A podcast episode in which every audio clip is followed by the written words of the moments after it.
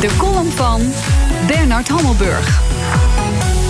Wat het meest verwonderlijke is na de mislukte Duitse kabinetsformatie is de verslagenheid die als een novemberdepressie door Europa trekt. Impasse, drama voor de EU, gevaar voor de stabiliteit.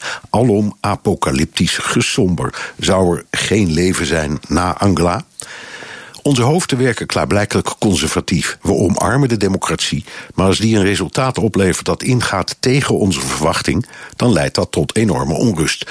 Duitsland is de motor van de Europese economie. En als de Duitsers verkiezingen houden, moeten die leiden tot continuïteit. Dat kan kennelijk alleen met Angela. Feit is dat Angela's CDU-CSU een maand geleden bij de verkiezingen wel de grootste partij bleef, maar stevig verloor.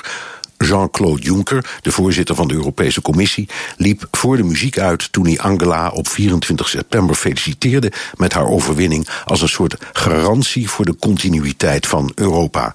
En hij was niet de enige. Het leek wel alsof de hele wereld wilde geloven dat ons collectieve lot was bezegeld met die overwinning die geen overwinning was. Het kan het einde zijn van Angela's lange politieke loopbaan.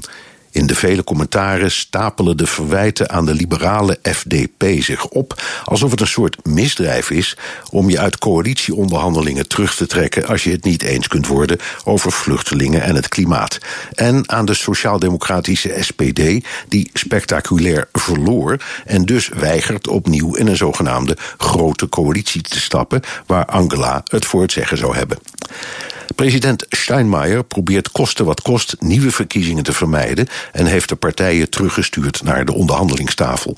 Hij ziet enorm op tegen een stemming in het parlement om Angela als nieuwe kanselier te benoemen of een minderheidsregering. Op zijn manier probeert hij de regeringscrisis te beteugelen, die nu al stevast de grootste uit de naoorlogse geschiedenis wordt genoemd.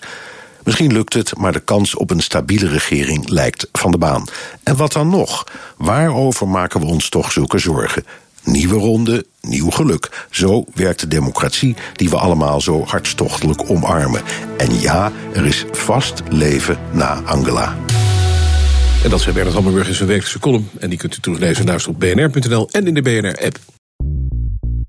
Bij BNR ben je altijd als eerste op de hoogte van het laatste nieuws. Luister dagelijks live via internet. Jelle Maasbach. Wesley Weert. We zijn er voor je met het leukste, opvallendste, maar natuurlijk ook het belangrijkste nieuws. Tijdens de presentatie van die halfjaarcijfers toen die beurskoers in elkaar kukkelde. BNR Beurs. Voor de slimme belegger. Blijf scherp en mis niets.